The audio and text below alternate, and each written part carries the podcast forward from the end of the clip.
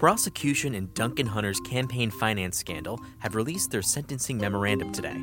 The document provides even more detail into how Duncan and his wife Margaret misspent a quarter million dollars on everything from routine expenses to an Italian vacation. At the same time, Hunter told national television audiences and local supporters that he did nothing wrong, claiming he was the victim of a witch hunt cooked up by his political enemies.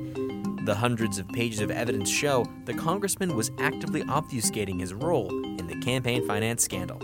Today is Wednesday, March 11th. For the San Diego Union Tribune, I'm Daniel Wheaton, and this is your San Diego News Fix. Morgan Cook, you're part of the watchdog team at the Union Tribune, and as this Duncan Hunter case comes to a close, we're receiving a little bit more information. What is this new document that we recently received that details what the prosecution is saying?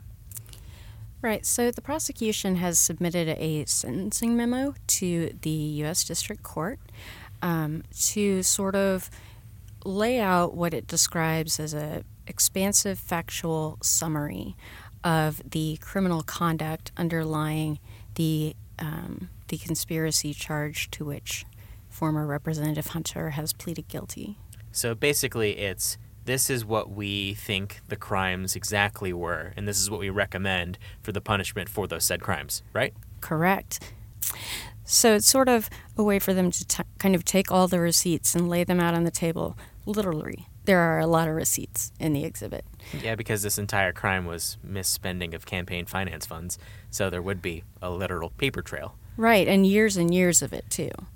So, what were some new pieces of information that were kind of shown in this document? Because throughout this entire multi year process, we have only gotten little kind of small pieces of what's going on, while this is a more comprehensive view of the crime. Right. It, it talks about, you know, exactly what was purchased and exactly what they told the Federal Election Commission was purchased, um, and about within the campaign, treasurers trying to say, we think this spending is a problem, we think this spending is a problem. This is, you know, um, you can only use campaign money for official or campaign purposes, and they, it has to be the primary purpose. And, you know, they tried to intervene repeatedly um, and get information about the expenses, and you sort of see this back and forth. Um, and just the hunters were, seemed resistant to that. Because if I remember correctly, the first phase of kind of the misspending as it happened, all of the people within kind of the usual positions said, hey, this is not great. And then after some time, Hunter's wife, Margaret, became involved, and then that kind of discussion went away, right?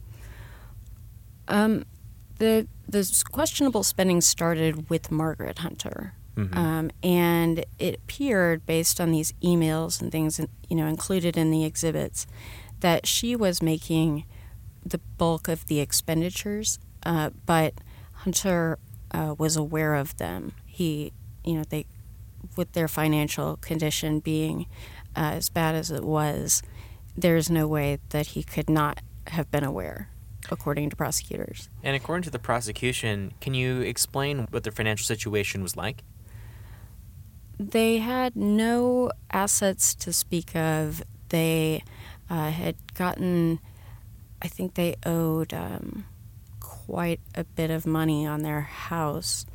Um, they were constantly overdrawing their checking account, you know, getting five digit fees mm-hmm. for overdrawing their checking accounts. Um, and, you know, the, the prosecutors say uh, Hunter would have to ask his wife about every little expenditure, uh, even as small as nail clippers. And so, you know, they were very aware of their situation financially, um, and they knew that they could not afford the uh, the expenses that they used campaign money to fund.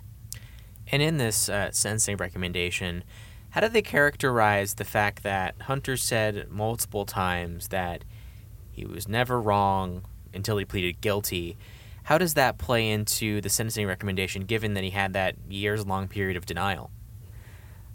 That period of denial, I think, factors in in a kind of significant way um, because you know, prosecutors are saying he blamed his wife, he blamed his child, he denied culpability, he denied criminal action, he fought this uh, indictment for more than a year, Mm-hmm. um, and you you know what he said as far as you know this being a politically motivated witch hunt and fake news uh, is damaging to to democracy because it wasn't true and he was in a position of public trust.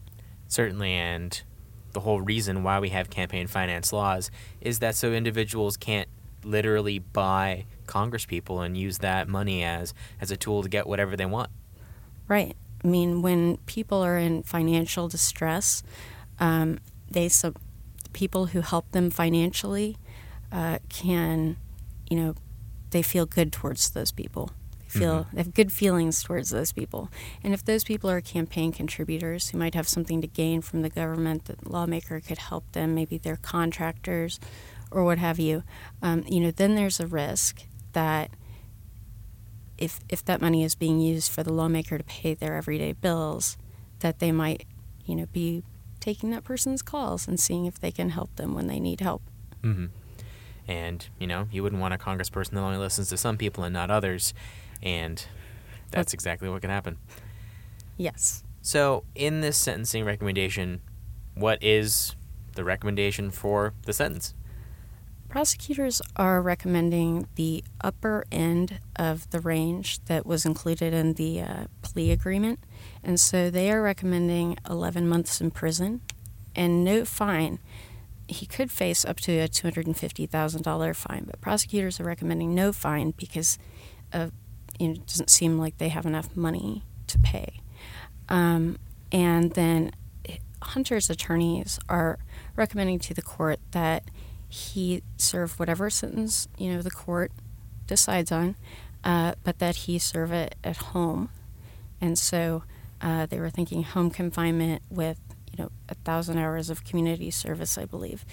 And their their argument is that you know he did Hunter did a lot of really important, really great things. He touched lives for people uh, as a lawmaker. He helped people out of for them terrible situations. Um, he he served he volunteered for the Marines after 9/11. He served his country, and so you know they're saying there's a cost to that, for Mhm. a personal cost to that, and also you know he he made a mistake, but he's a man of of good character. hmm But in the end, this is all up to the judge, correct? Correct. Mm-hmm. It's certainly interesting how, you know, when it comes down to it, all of these things are weighed to determine a sentence for a crime like this. But what do we know about Margaret Hunter? Because she agreed uh, to, uh, you know, she pled guilty months before uh, Duncan Hunter did. Yes, she too uh, pleaded guilty. She pleaded guilty in June to the same count that Hunter pleaded guilty to. So, um, conspiracy to illegally convert campaign funds to personal use. Um, and she faces up to five years in prison as well, but she agreed to cooperate with prosecutors. She had some other reductions for other reasons, and so uh, she's probably looking at less than five years. Margaret Hunter is scheduled to be sentenced April 7th. hmm So it's likely that of the two, whatever happens, Duncan Hunter will likely face the longer punishment, likely. You know, I'm not sure about that because she pleaded guilty to uh, using a larger amount of money than he did. hmm Um, so, and I mean, it's you can see that she was, you know, probably swiping the credit card more often, but they were both swiping the credit credit card. They were both signing. They both knew what was going on. Um, but she did it, you know, she was the hand that swiped the Mhm. most. So when will we actually know what the sentence is? We could know uh, as soon as March 17th at the sentencing hearing. And any other are there any other lingering questions or things that are yet unanswered in this story that you've been working on for years? I mean, personal interest, personal curiosity, sure, there are lots of rabbit holes I would love to go down. Uh, but, you know, I, I really feel like um, I feel kind of satisfied, uh, you know, more so than I guess two days ago, because we now know more. And I really, all this time, I've really just been wanting to know what happened. Like, mm-hmm. I really have just been wanting to know what happened because, you know, I, I knew that I could only see it through this little keyhole of public records. I didn't have subpoena powers, I couldn't get receipts. Um, so I've always wondered what the big picture really looks like. And the bigger the picture gets for me, the more information that's out there, the more satisfied I feel. And this kind of moves in that direction yeah, this whole story has been like one giant puzzle, and it's just piece by piece fall together. And this is kind of as complete a picture as we've ever seen throughout this entire story. Yeah, it's uh, well, we we saw we've we've gathered a lot of um, this information, but not in as much detail. Mm-hmm. Um, so, I mean, it's kind of interesting that way. Yeah, it's it's one thing when you hear like just a line in a story, but when you see the whole story of how this thing unfolded, it's you know from a human aspect just more interesting. Right. Mm-hmm. All right, mm. Morgan Cook, thank you so much. My pleasure. Thank you. In other news, the World Health Organization formally declared the coronavirus outbreak a pandemic. The move signals the severity of the disease, which is spreading globally. In San Diego County, Target and Ralph's have begun limiting sales of items such as hand sanitizer and cold and flu products. And a new San Diego Union Tribune 10 News poll says that about one in five San Diego County residents have purchased extra items in preparation for the disease's spread. More than 60% of respondents are extremely or somewhat concerned about the pandemic. Thanks for listening to the San Diego News Fix, which goes live weekday evenings. With spring training starting, Hot Lava returns for its third season. Listen to UT Sports editor Jay Posner and Padres beat writer Kevin Acee to discuss the preseason. For a full listing of our audio offerings, go to uniontribune.com slash podcasts. Until next time.